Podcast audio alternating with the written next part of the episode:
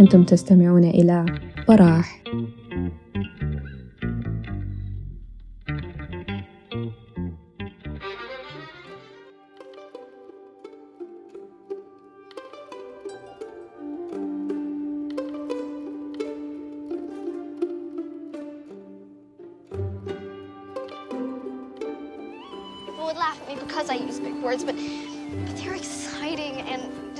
في حقيقة الأمر الناس يضحكون مني لأنني أستخدم الكلمات الكبيرة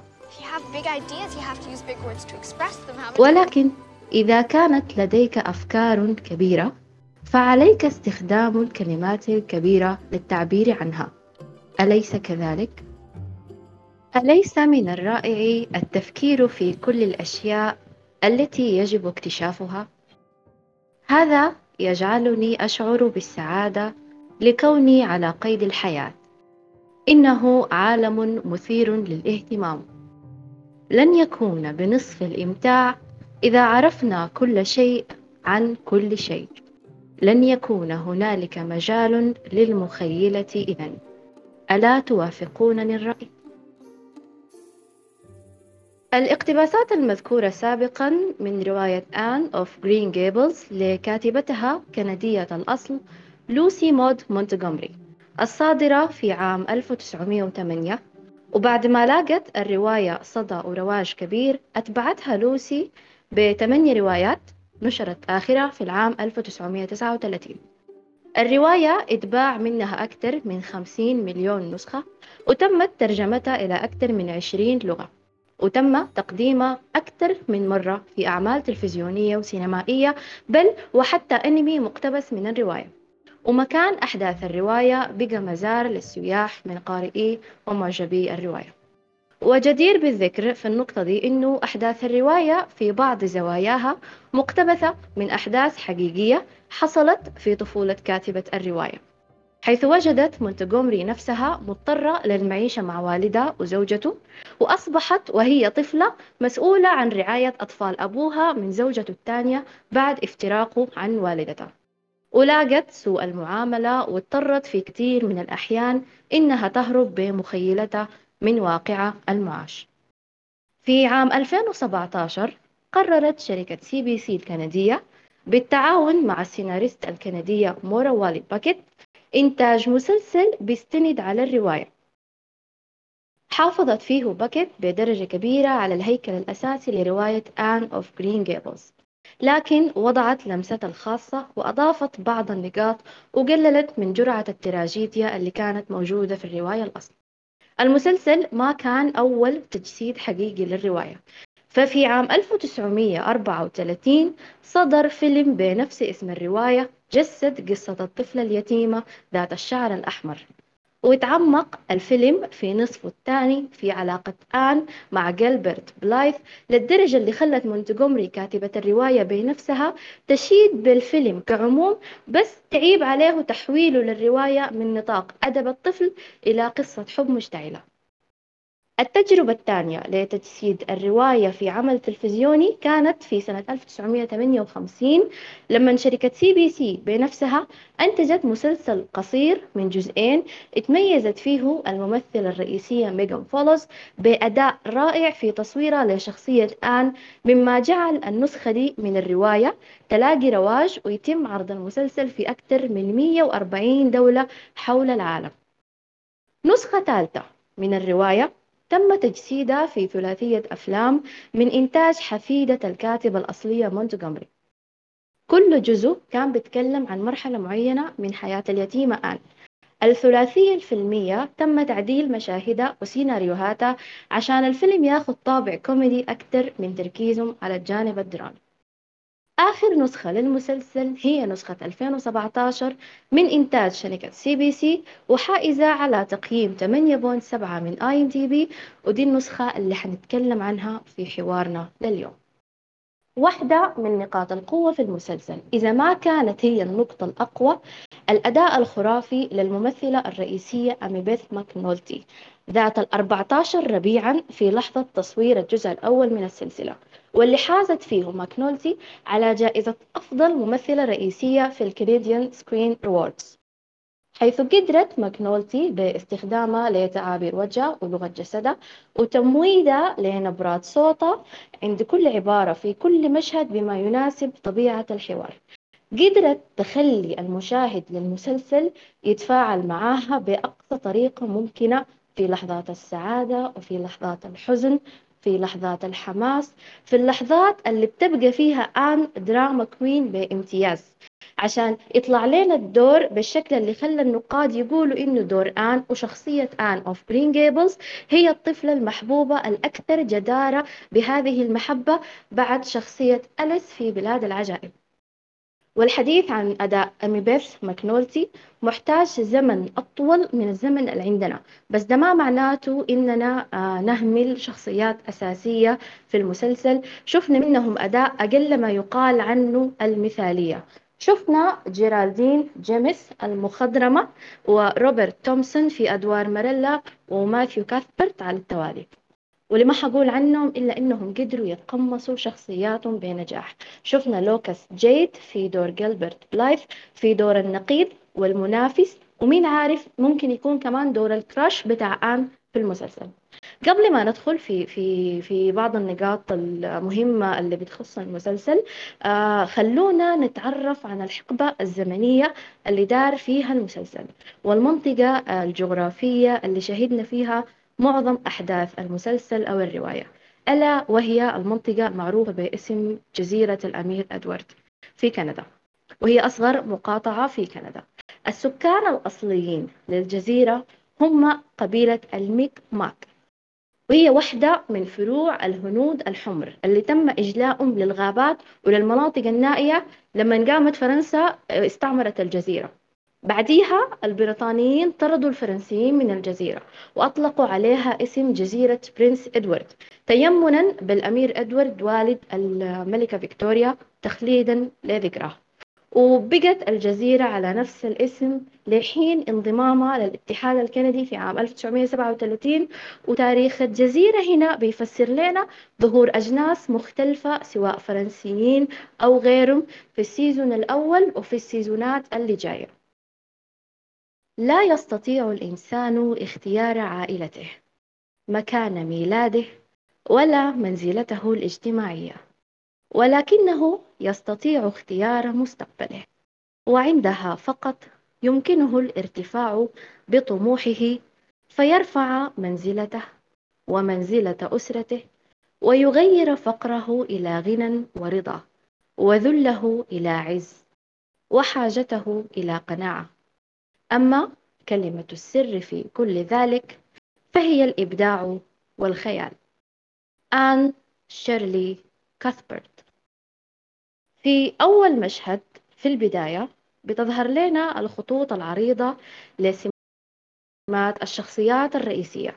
الأخوين كاثبرت برزالتهم المعتادة ماريلا ذات الشخصية القيادية المتحمسة والمتوترة في نفس الوقت واللي بتحاول إنها تدفن إحساسها بالتوتر بانشغالها بأعمال المنزل اليومية مع إنها مركزة في التفاصيل ومقلقة وواضح عليها اللهفة لاستقبال العضو الجديد في الأسرة.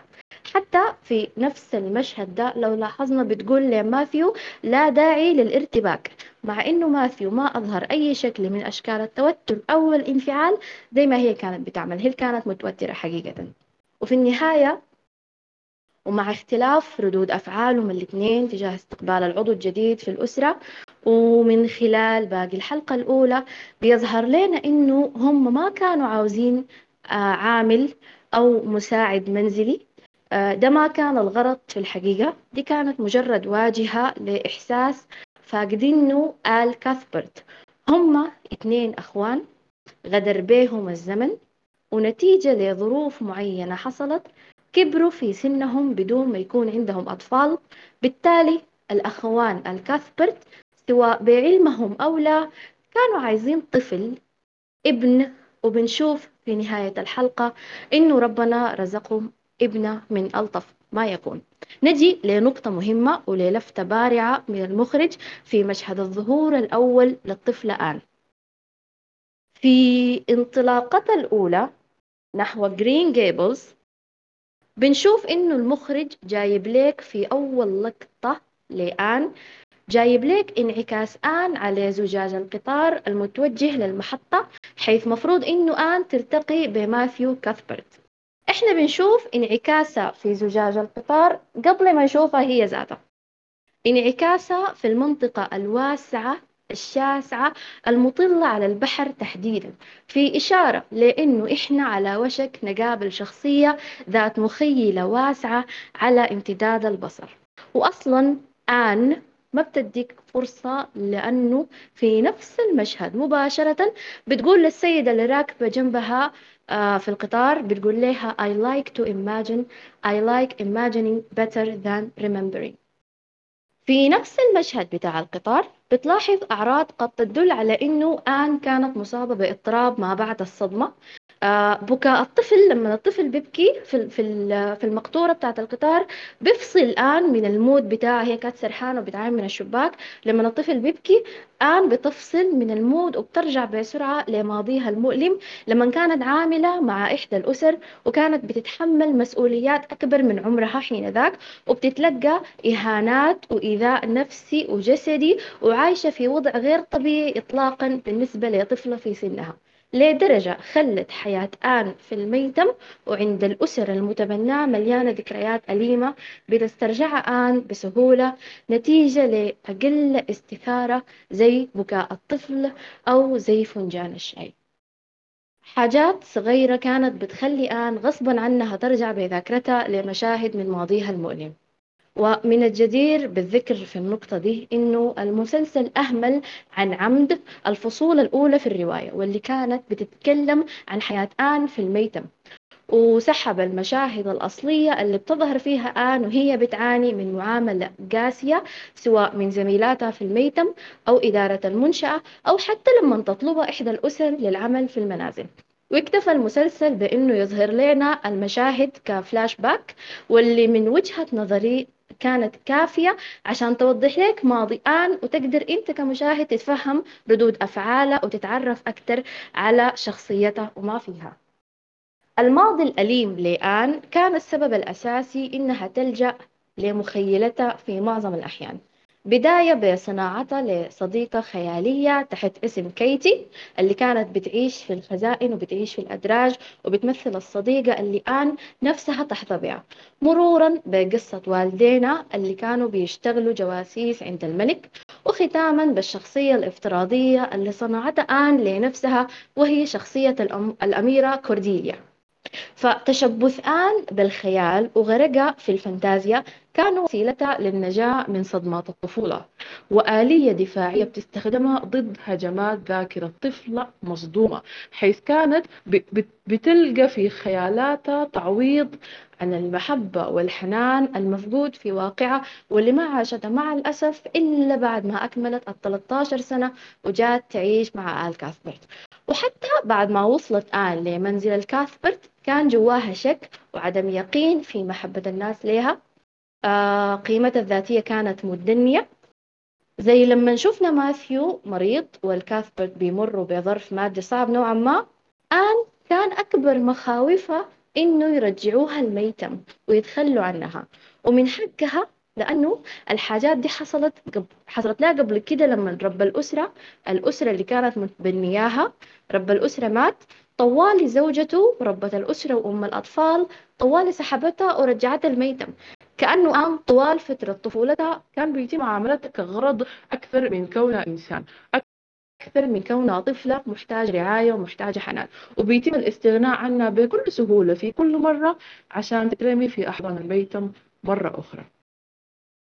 بدون مراعاة للذكرى السيئة والأثر النفسي اللي ممكن يتركه تصرف زي ده في نفسها وبيستمر إحساسها بالشك مما بيخلي ماريلا وماثيو في كل مرة يأكدوا لها إنه أنت بقيتي بنتنا. خلاص مستحيل نتخلى عنك. واسمك مكتوب في سجل الأسرة وحنكون مع بعض في السراء وفي الضراء في كل الظروف.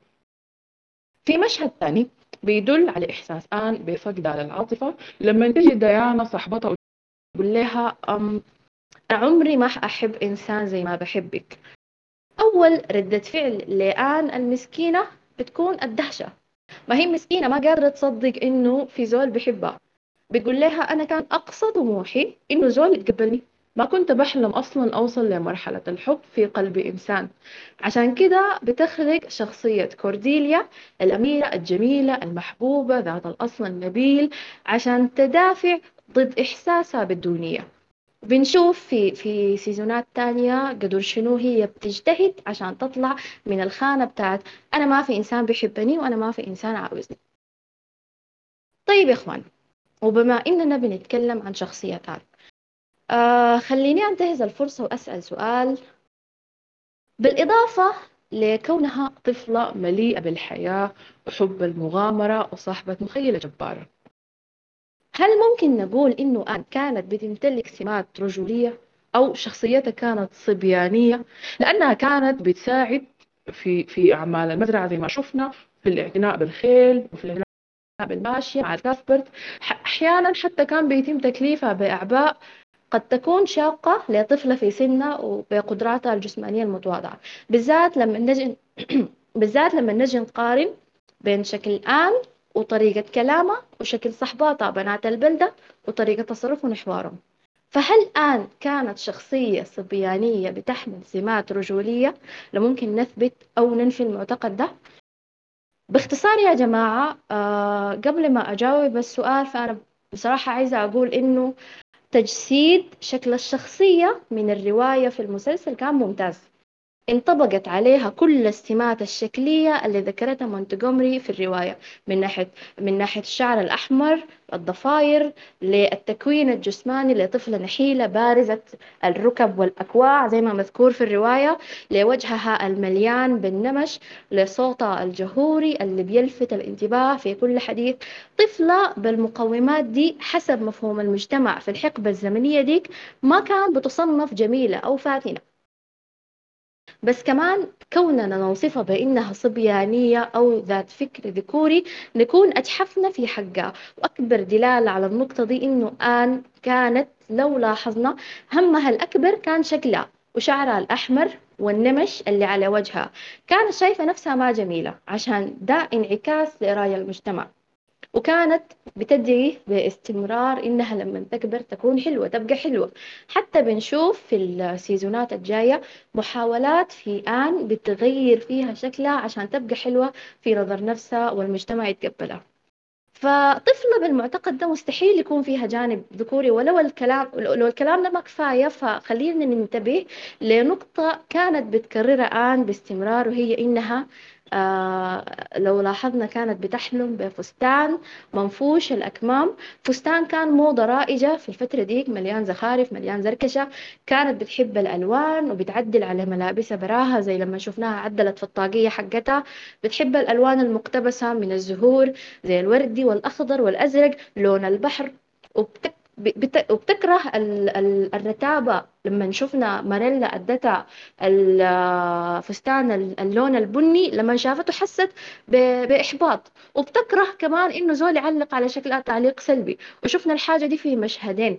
المشهد الأول لما انهارت قدام ريتشل آه ريتشل ليند لما ريتشل عابت شكلها. ووصفتها أوصاف ما لطيفة. آه انهارت وقالت لها كلام كثير اضطرت فيما بعدين إنها تعتذر عنه. وزي لما انضربت جيلبرت في راسه بالكتاب وإحنا لاحظنا في المشهد ده إنه جيلبرت كان بيحاول يتكلم معاها أكثر من مرة ويلفت نظرها وهي كانت رافضة ترد له لحد ما قام قال لها يا جزرة. فهي هنا حست إنه هو سخر منها فقامت انفعلت وضربته بالكتاب. وشفنا بعدين المشهد بتاع لما الأستاذ عاقبه وغيره وغيره وغيره. فآن كانت طفلة زيها زي أي طفلة في سنها بتحمل نفس الأحلام نفس الطموحات بتشيل نفس الهموم وعندها نفس التركيز على شكلها وعلى جمالها وده كان وضع طبيعي. طيب أم سؤال ثاني. لماذا أحببنا آن شيرلي كاثبرت؟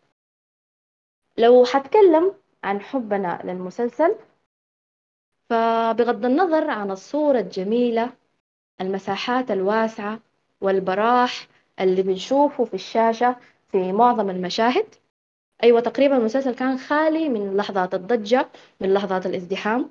فالبساطة البالغة في منزل آن ومظهره الأزياء المتقنة الاهتمام بأدق التفاصيل الأداء المتميز من الممثلين في الشخصيات الرئيسية والأداء فوق الممتاز للشخصية آن والصدق المطلق في كل حواراتها ولقطاتها وفي كل اقتباساتها كل الحاجات دي قدرت تخلق لنا مسلسل قدر يعمل تجميعة لمعادلة صعبة بالتالي استحق محبة المشاهدين والشعبية اللي نالها المسلسل.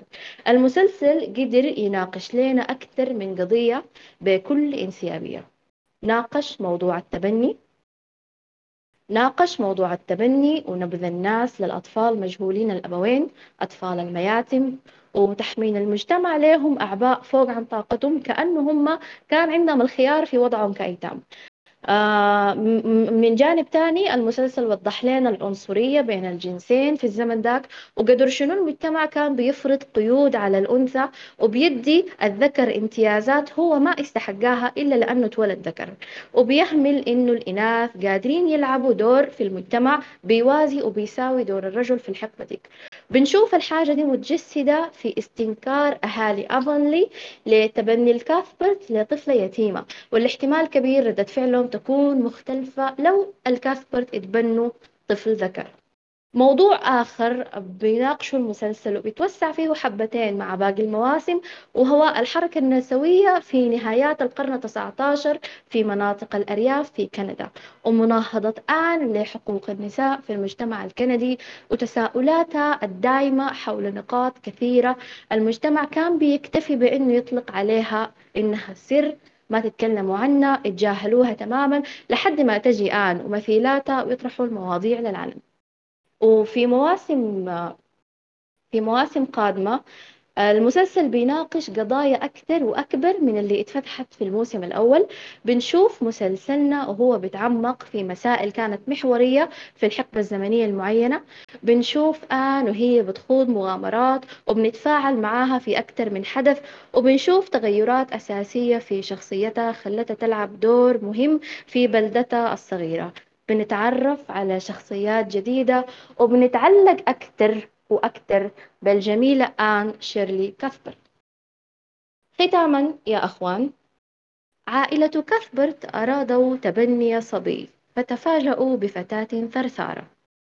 نمش أسود شعر أحمر جسد نحيل جلد باهت. علبة ألوان تصطدم بكتاب رمادي. حياتها مقبرة مثالية للآمال المدفونة فتاة كالكتاب معتادة على الجلبة واسعة الخيال تشع بهجة وإيجابية. أشجار الكرز ظلال الستائر أزهار الأقحوان وزهاء الأوركيد طير الإوز ثمار اليقطين صراخ الديك وسرعة الثعالب والخيول بساط أخضر وسماء ملونة مياه جارية وقلب لطيف. تلك هي جرين جيبلز الطبيعة ليست هامدة بل تتحرك والجوامد هنا ليست صامتة بل تنطق. استمعنا لمغامرة الطفلة اليتيمة وشاهدنا آن بألف ممدودة. آه، أنا خلصت كلامي وحنفتح باب المداخلات للي حابين يتداخلوا. شاركونا آراءكم في المسلسل شاركونا بشخصياتكم المفضلة. أنا منتظرة إني أسمعكم. شكرا جزيلا.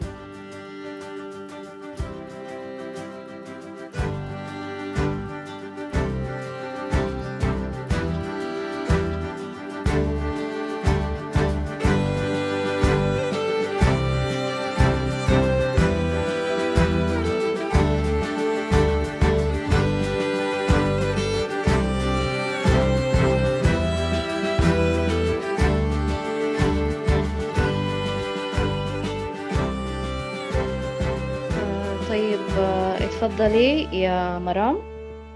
نسمعك. آه طيب آه أنا طبعا عندي حاجة أقولها بعد الكلام الرائع والرهيب اللي قالته علا ده وشكرا لك يعني.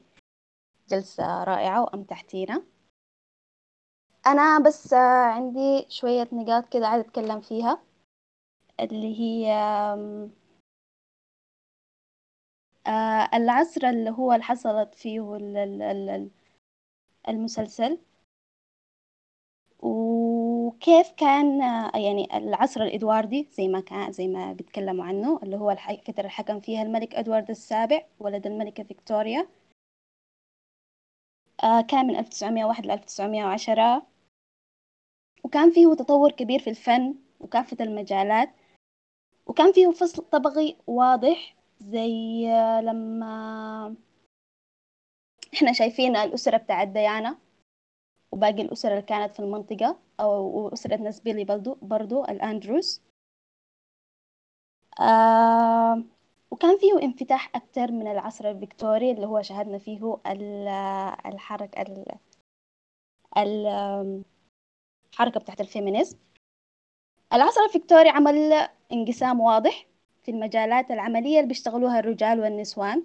فكان الرجال بيشتغلوا العمل العام زي السياسة والعمل المأجور وإلى آخره. والنساء بيشتغلوا في العمل الخاص زي البيوت وتربية الأطفال وكده. ففي العصر الإدواردي حصلت الموجة النسوية الأولى اللي هو مقاتلة المرأة عشان هي تحصل على حقها في, في الانتخاب حقها في التعليم وحقها في العمل في ظروف عمل أحسن وحقها في النشاط الحزبي والاقتصادي. ف Avonlea كانت هي منطقة نائية أو جزيرة نائية اللي هي جزيرة الملك آه، الملك إدوارد أو Prince Edward الأمير إدوارد. الحاجة دي ما وصلتها بصورة واسعة. فإحنا بنلقى ال- ال- الحركة ال feminism في المنطقة دي بتتمثل لنا في ال ال progressive mothers الأمهات المتقدمات. آه حتى الأمهات المتقدمات ما كانوا بال like بالطريقة اللي هي كانت عليها القوة تحت الموجة في الحتات ال- العاصمة وغيرها. في ذكر بسيط لحركة سفرجيت اللي هي ال- الموجة النسوية الأولى بطريقة بسيطة كده في المسلسل. آه بنلاحظ إنه برضو دور المرأة في ال... آه في الرد بتاع القس لما مر... ما... ما... آه لما كانوا بيشكوا ليه من إنه آن ما عايز تمشي المدرسة وإنه إنه إنه فشايف إنه أحسن المرأة تقعد في بيتها وتتعلم وتتعلم إنها هي تبقى زوجة أحسن وتبقى أم أحسن فأحسن لها من إنها هي تمشي المدرسة أو إنها هي تتعلم. فالمسلسل ناقشتنا المشكلة القايمة على التحيز الجنسي. فإنها هي آن ما كانت عايزة إنه حياتها تكون زي باقي البنات في عمرها ما عايزة إنها تكون بس عبارة عن زوجة أو عبارة عن أم أو أو هي عايزة تكون يعني بنلاحظ لنا بتقول أنا I want to be a bride not a wife إنه شايفة روحي كعروسة اللي هي إحنا كلنا بنحلم بها لابسين فستان أبيض ويلخ ويلخ لكن هي ما شايفة روحها كزوجة مع أطفال كماسكة أسرة كماسكة بيت أو بالزوجة اللي كانت في. بالمفهوم بتاع الزوجة في الوقت ده. أيوة. برضو المسلسل ناقش آه، الحتة بتاعت الأمور اللي بتخص النسوان زي الدورة الشهرية وإنها هي كانت آه، بتشوف إنها يعني هي ما يعني أنا مع إن هي كانت زولة مطلعة وكانت زولة قارئة وإلخ بس ما كانت عندها معلومات عن الدورة الشهرية. فهي أول ما جاتها حست إنه إنه قلت لهم إنه أنا معيوبة أو أنا عيانة أو أو أو. يعني بالرغم آه معلوماتها العامة الكبيرة برغم اطلاعها برغم حاجات كثيرة بس هي ما كانت عندها المعلومات الكافية عن الدورة الشهرية إنه لأنه ما كان في تثقيف حاصل عن الحاجة دي. فحتى لما بقت تتكلم مع صحباتها في المدرسة هم كلهم بيقول لها إنه ده سر إنه ما مفروض زول يعرف بالحاجة دي. فأنا طرحت التساؤل بتاعت مدام هو يعني حاجة خلقها فيها ربنا؟ وقالوا إنها نعمة. طيب ليه تبقى سر؟ يعني حتى التوتر بتاع ماثيو لما شاف ال- ال- الدم أول مرة اتوتر وطلع برا البيت وحتى هي بعد ذاك التوتر والضغط اللي كان عليها لدرجة إنه الأستاذ لما سألها قامت عشان تواج عشان تجاوب ما قدرت تجاوب ما قدرت تقول أي حاجة فكانت خايفة. آه واحدة من المشاكل برضو اللي تناولها المسلسل آه مشكلة التبني. التبني في الوقت ذاك ما كان مفهوم كأنك تجيب واحد ويكون ولدك كان إنه بس تجيب زول عشان يشتغل لك. حيكون أر... آه أجره أرخص من إنه تجيب عامل من برا. آه وكانوا بيعانوا اليتيم كحاجة سيئة كأنه هو حاجة اختارها بيده. واليتيم طبعا في الوقت ده كان ما كان أمه وأبوه الاثنين توفوا أو واحد فيهم بس هو اللي توفى لكن التاني ما قدر إنه آه ياخد باله من عياله أو من ولده فبيقوم بيعرضه للتبني أو بيوديه للملجأ. الملجأ بعد ذاك بيقوم بالحاجة دي. من المشاكل برضو آه أزمة الهوية. يعني آن كانت عندها أزمة هوية واضحة. ما في وحدة كانت بتشبهها في المدرسة بأي طريقة. ما كان في وحدة شعرها أحمر زيها. حتى يعني السحنة بتاعت وشها ما كان في وحدة تانية ممكن تكون ممكن نقول إنها هي. بتشبهها. آه من الحاجات اللي عجبتني تماسك المجتمع في الجزيرة. يعني بالذات في لحظة الحريق في لحظة واحدة إنه القرية كلها اتلمت في مكان واحد وكلها بقت بتساعد بعض وظهر لنا الذكاءان بصورة واضحة جدا. وكانت يعني شجاعة يعني بقدر كبير جدا. من الشخصيات اللي عجبتني جيلبرت. يعني جيلبرت حتى الظهور الأول له في المسلسل كان حلو شديد يعني إنه جا زي أمراء ديزني كده جاء أنقذ آن في لحظة خوف من الوحش. فكان حتى الدخلة بتاعته كانت يعني جميلة جدا يعني. آه برضو من المقاطع الحلوة العجباني في المسلسل لحظة إنه هو عزل في انتباه آن فبناديها كاروت تضربه باللوح بقول لها I'm not talking to you أنا ما قاعد أتكلم معاك. فبقوم بقول لها كده بطريقة حلوة did. فكانت حاجة جميلة برضو. أم كرأي عام ليا في المسلسل آه مع إنه المسلسل ما فيه أي ابتكار أو لقطات صعبة بس يعني كان قادر إنه يخلينا نعيش معه في أي لحظة. حتى التصوير التصوير في لحظة الحزن بيكون باهت. بيكون ضل كده فأنت بتحس بالكآبة والحزن معاهم. وفي نفس الوقت في اللحظات الجميلة بتحس بالفرهدة بتحس المناظر بقت أحلى. حتى هي لما تكون سنوينج لما يكون في آه تلج أو كده آه بيكون يعني إحنا بنحس بالسعادة برضو.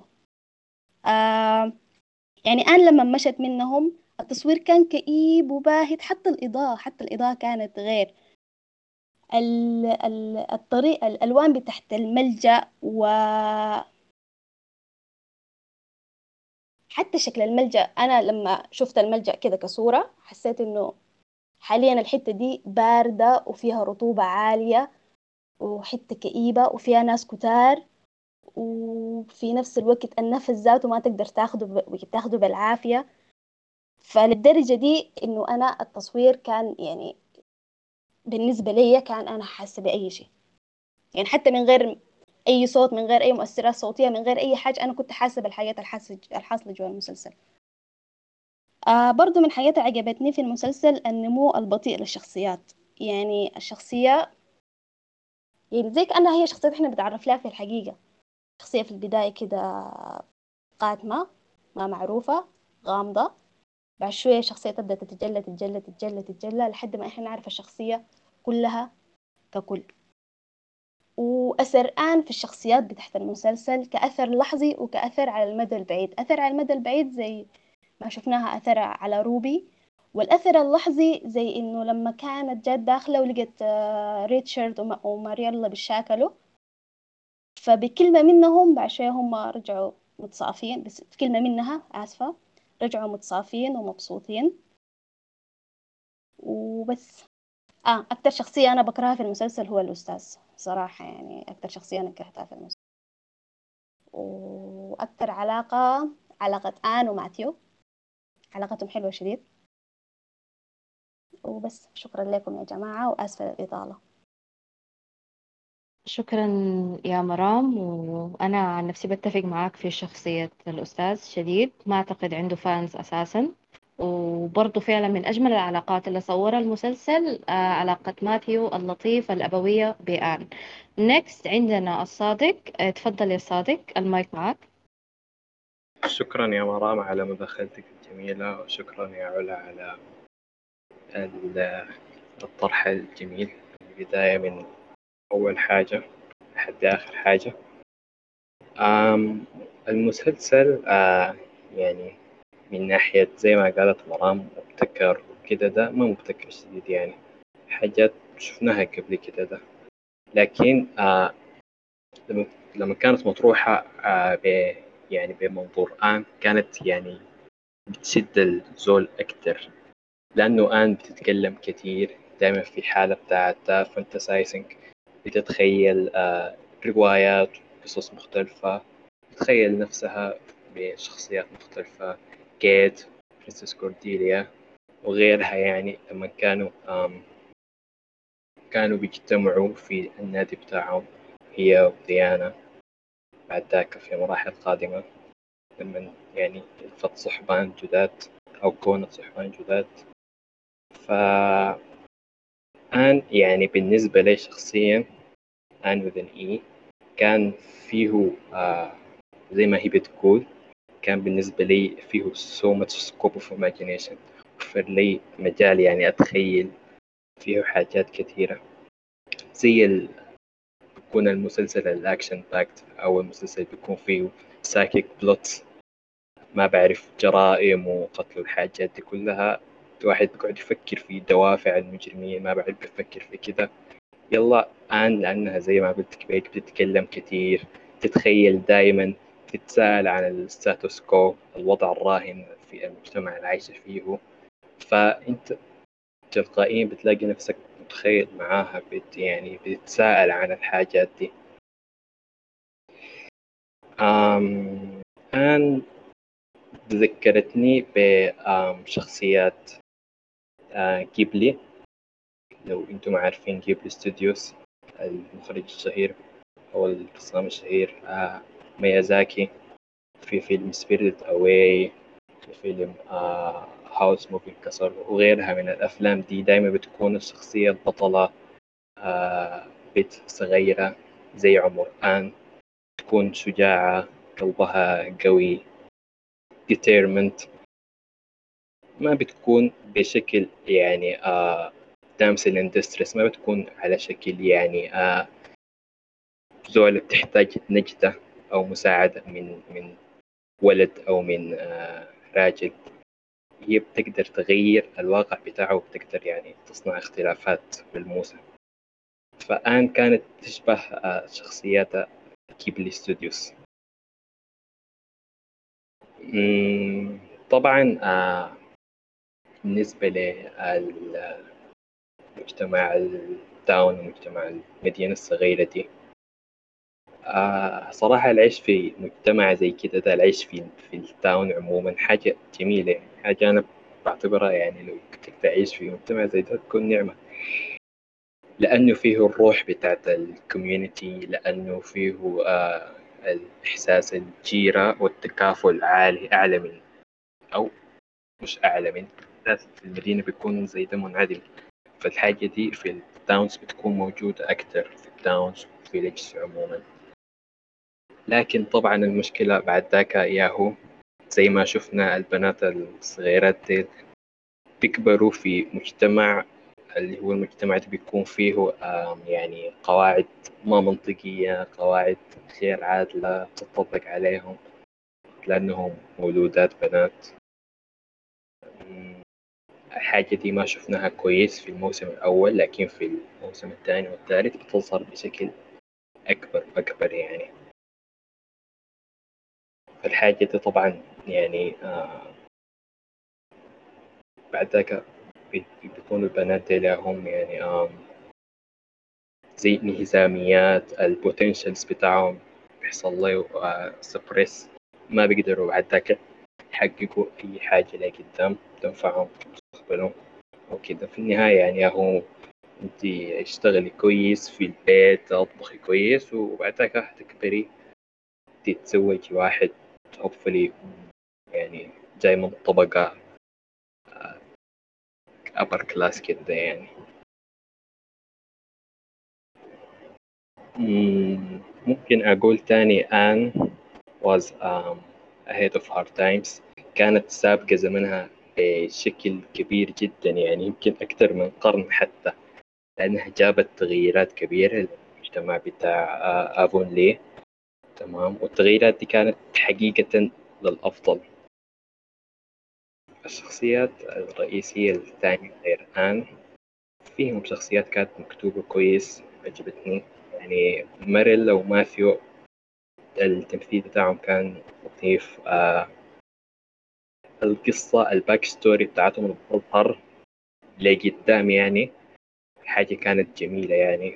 بتفسر لنا ليه ماثيو انطوائي نوعا ما ليه ماريلا زي كده ده مش bossy لكن عندها ال sense of motherhood بتاعها عالي يعني. دائما بتكون عايزة الحاجات تكون مرتبة بالطريقة الفلانية وبالشكل الفلاني. الحاجات دي بتظهر بعد ذاك إلى قدام في الموسم الثاني والثالث. ثاني آه شخصية آه كيلبرت كمان شخصيته كانت يعني مكتوبة بشكل كويس مع إنه يعني نوعا ما ذكرني بالشخصيات اللي بتكون أو بي في الأنمي دي. مكبر زيادة وال ما بعرف اللي بيحبوا انمي عارفين قصدي شنو. لكن حقيقة آن كانت شايلة المسلسل في الموسم الأول كله كانت شايلاه وبراها لأنه لحد ما تعرفنا على باقي الشخصيات الرئيسية بشكل كويس آن كانت يعني بتجيب لنا ال... بتجيب لنا الحماس وبنكون حريصين نشوف معاها الدنيا دي حتمشي كيف هل حتواصل تعيش في Green Gables في ال community آه، بتاع Avonlea آه، يعملوها كيف بعد ذاك في المدرسة.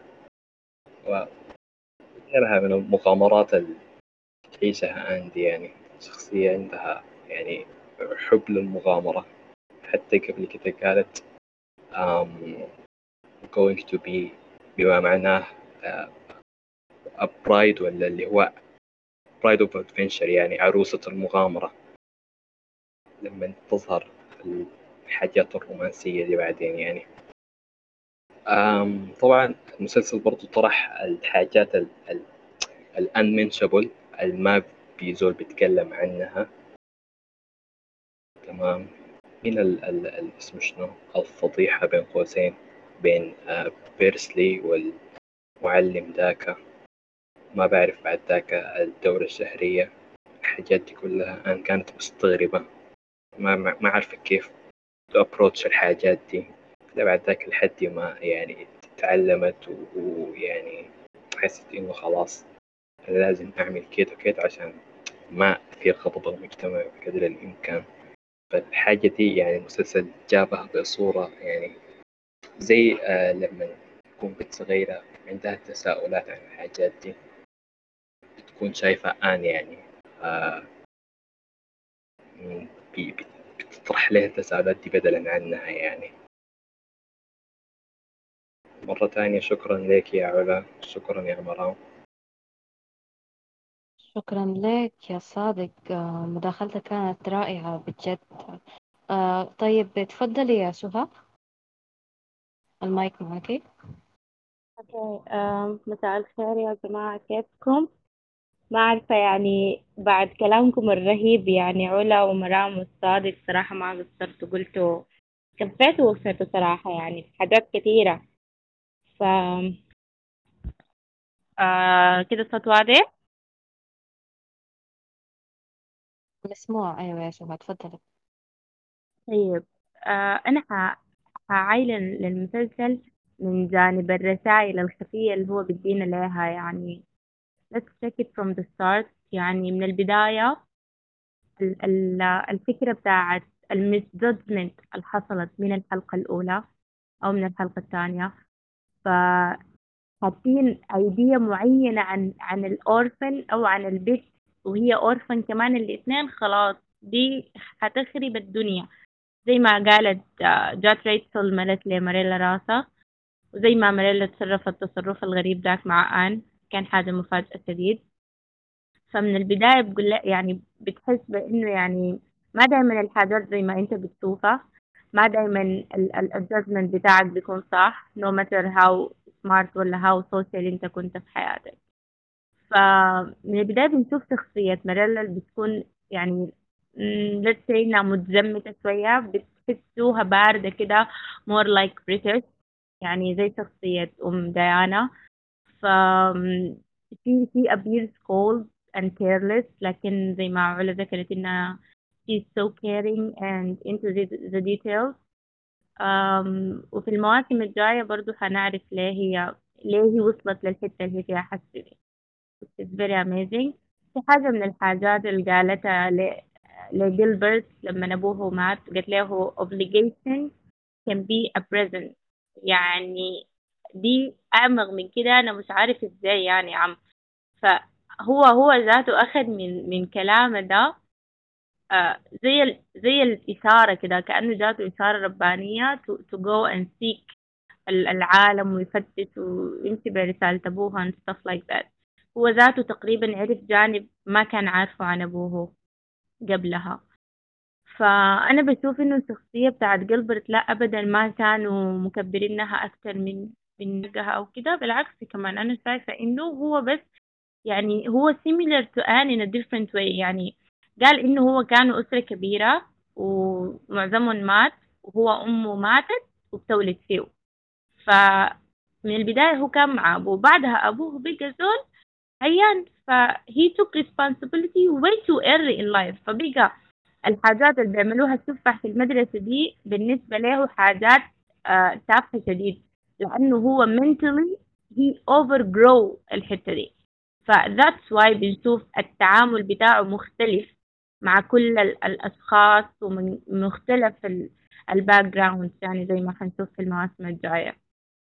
طيب آه تاني تاني حاجة الفكرة بتاعت ال sacrifice يعني يعني ماسيو لما مرض حس إنه هو حيكون عبء على فان وحيكون عبء على ماريلا especially آن طبعا ف... فكان he wanted to sacrifice himself for his for her happiness من غير ما يفكر في في الحاجات اللي حتنعكس عليها. إنها she just found him زي ما قالوا مرام وعلا علاقتهم جميلة شديد. Portrayed بصورة رهيبة لأبعد حد. فتأثير الحاجة دي على آن كانت كبيرة وهو ما كان مدرك لكده الحاجة اللي كان بفكر فيها كلها إنه بس أنا ما عايزة أكون حمل زايد عليها. فدي حاجة من الحاجات المبالغة في المسلسل. يعني فكرة عميقة وأكيد في ناس كثيرين مننا بيكونوا عارفين يعني فكرة ال sacrifice وال obligation آه إذا أنت ما كنت أكبر البيت أو إذا أنت ما كنت آه حصل لك موقف خلاك تضحي بحاجة عشان أخوانك أو عشان الناس اللي بتحبهم. Of course you know maybe your dad maybe your uncle. دايما دايما فكرة الزول اللي بضحي عشان فرد من أفراد الأسرة أو الأسرة جميعا بتكون قاعدة حوالينا وشايفينها وكده يعني عصرنا. آه الحاجة تاني آه بتاعت العلاقة حقت آن واسمها منو؟ جوز جوزفين I guess. حبوبة آه البت ديانا دي. العلاقة جميلة شديد. وبعدين المرة ذاتها قالت لها uh, life with no regret. uh, يعني هي she lived a life with no regret. فالفكرة الفكرة بتاعت إنك تعيش حياتك من غير ما تكون ندمان على الحاجة دي مفروض ده منهج الناس تبدأ تمشي عليه. لأنه يعني في حاجات كثيرة وصل العمر ده كله وما ندمان. ومن التجربة مثلا حقت ماريلا وماثيو إنهم هم بقوا متمسكين بالماضي لدرجة إنهم عندهم some regret زي ما شفنا مع مع جيني حبيبته I guess. ف بتوازن لك إنه يعني أنت don't have any hesitations في حياتك. um, تاني understanding يا جماعة في أحسن أحسن موقف من المواقف اللي حصلت بالنسبة لي throughout this whole show. الموقف بتاع لما لما ماثيو وأمريلا بيتكلموا مع بعض بخصوص الكلام اللي قالته عن عن البنت والأستاذ آه آن. فماريلا كانت بتقول له الناس حيقولوا شنو؟ افليون دي كلها حتكون سمعت الكلام ده stuff like that ماثيو بيقول لها والله آي والله فعلا أنا قلقان. فهي بتكون قايلة قصده عن الناس لكن هو في الحقيقة قصده عن آن. فاللقطة دي يا جماعة لو ركزتوا فيها إنه ماريلا دي بديها إدراك كده حل مشكلتها وبتشيل توبة باعتباره يعني تشيل طاقيتها وتمشي لأم البيت. فحتى الكونفرسيشن مع أم البيت فيه نوع من أنواع الجروث فقلت لها إنه أنا بقدر ألوم آن على على اللي قالته لكن ما بقدر ألومه على اللي عاشته في سنها ده. ده كله عشان ماتي وقال لها she is a child. قال لها أنا محروق شديد. يعني زي كانوا قال لها والله أنا حساي مقطع على الحاجة اللي عاشتها قبل قبل ما تجينا هنا. فده كان من أرهب المشاهد اللي أنت بتحس فيها بقدر شنو إنه فعلا sometimes أنت بس المفروض تشوف الحاجة من زاوية تانية من غير ال judgement بتاعك من غير الكلاوديكيشن تحت المجتمع. وبرضه في الحاجة دي هم شبيهين بمجتمعنا. حسي هم قبل قرن كامل وإحنا لسه في الحاجة دي. تاني حاجة آه، حاسة إن سؤالك كم مهم. أنا عايزة أقول لازم. آه، الفكرة بتاعت إنه تعتذر. يعني لما لما آن جات راجعة بعد ما مات جابا إنك أنت تكون متكبر وأنت غلطان دي أسوأ حاجة.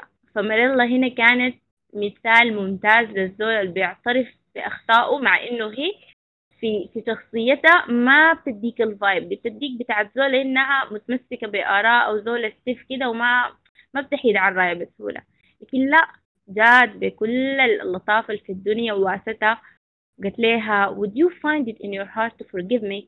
يعني شوفوا مو هي ذاتها أصلا يعني ما مستنية ما مستنية يعني ما ما متوقعة إنها تسامحها. لكن يعني في هوبس إنها تلاقي آه يعني سماح منها. تاني اي uh, جس إنه في حاجة عايزة أتكلم عنها كانت uh, uh, sorry أنا نسيتها بس زي ما قالوا إنه الفكرة بتاعت التابو مثلا عن ال menstrual cycle وإنه كيف الحاجة دي أصلا من زمان يعني حتى لما هي سألت البنات قالت لهم why should I be ashamed ما كانوا ما كان عندهم لها جواب. فديانا قالت لها this is the way it is. وجوزي دي قالت لها انت ما بتفهمي؟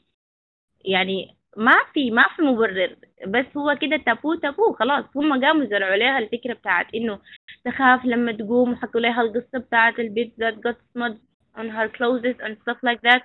فالموضوع بقى حارس لها في راسها and she hated it. Okay. فدي دي, دي التابوهات الناس ما بتتكلم عنها بس they broke it in a way. وكمان التقبل بتاع آن يعني آن بتتقبل كل الناس يعني مثلا بداية من تقبل لجوغي. ويعني إنها بتتعامل معه بكل التنمر لكن في نفس الوقت in a friendly way. يعني ما حاسة إنها هي أحسن منه أبدا. في المواسم الجاية برضو حنشوف طريقة التعامل معاه رهيبة قدر شنو uh, last thing إنه إنه يعني مثلا زي أم أم ديانا uh, عندها أوي كده بتاعت تربية. I guess إنه في الموسم الثاني أنا ما عايزة أحرق. ف thank you guys. uh, شكرا. شكرا سهى. uh, تفضلي يا روان. السلام عليكم. إزيكم يا إخواننا؟ مساء الخير. إن شاء الله كويسين. أول حاجة عايزة أقول أشكر علا شديد على طريقة طرحها للمسلسل بالطريقة الضابطة دي. وتانيا حاجة عايزة أشكرها شديد شديد لأنه أنا حضرت المسلسل ده كان اختراعها هي وكان ده قبل سنة تقريبا. و يعني أنا كتبت أنا من النوع اللي بكتب عن المسلسلات أو عن الأحاسيس ولا عن الحاجة دي. لكن من كترة ما إنه مسلسل عجبني شديد أنا كتبت عنه في تويتر و... آه الحاجة اللي عايزة أقولها إنه آه الشخصية بتاعت أندي كان عندها أكتر حاجة مميزة في في يعني يعني أنت عشان تحب زول فأكتر حاجة أنت بتعجبه بي يعني بيصير انتباهك إنه الزول ده يكون عنده حضور. فأندي كان حضورها مية في المية. الزولة دي بتقدر تتكلم سريع لكن يعني كلام لطيف كلام جميل كلام كان كاريزمتها ظابطة شديد. فحضورها ده كان كويس شديد. فأنا لما حضرت المسلسلة دي كان يعني كنت جايطة. كان ح... أنا ما أنا حتكلم إن جنرال لأنه أنا ما حضرت الجزء الأول بس حضرتها كلها. والكلام ده كان زمين شوي آه زمان شوية كده يعني فما بتذكر. لكن الحاجة الوحيدة لأنه أنا لما كنت بتفرج في المسلسل دي كنت بحس بأنه يعني كيف بتقدر الزولة دي ترتب كلمات مناسبة في الوقت المناسب تطلع مشاعرها في الطريقة دي. يعني sometimes انت الزول بيكون عنده حاجات داير يقولها لكن ما بيقدر لأنه التعبير بيخونه يعني. لكن الزولة دي ما شاء الله كان عندها بتقدر إنها تعبر بالكلمات المناسبة في الأوقات المناسبة ودي كان حاجة يعني آه okay أنا عايمة ححرق باقي المواسم بس أنا حتكلم عن جنرال عادي يعني. كان حاجة يعني ممتازة شديد. الحاجة التانية بخلي بتخلي الزول إنه يعني يحس بالحب. ما الحب as in romantic ولد وبيت وكده لا. تع... تحبي المكان تحبي الناس تحبي أخوك أختك صحباتك. ربنا علاقته مع ربنا طريقة التعامل المريحة شديدة اللي هي بتتعامل بيها مع الناس ومع فدي كان حاجة ونفسك بالضبط كده إنه يا سهى بالضبط إنها هي كانت بتحب نفسها. حتى إنها هي كان يعني عندها مشكلة مع شكلها لكن هي كانت فخورة جدا وكانت يعني كده. فالمسلسل ده حرفيا أي زول ممكن يشوف يتفرجوا بتضيف له حاجة في حياته.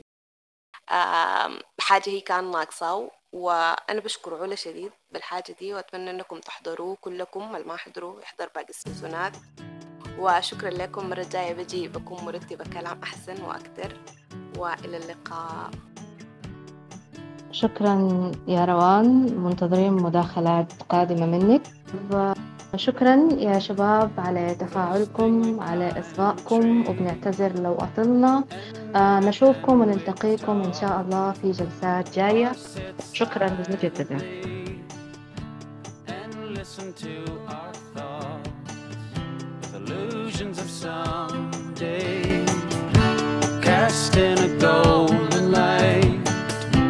no dress rehearsal.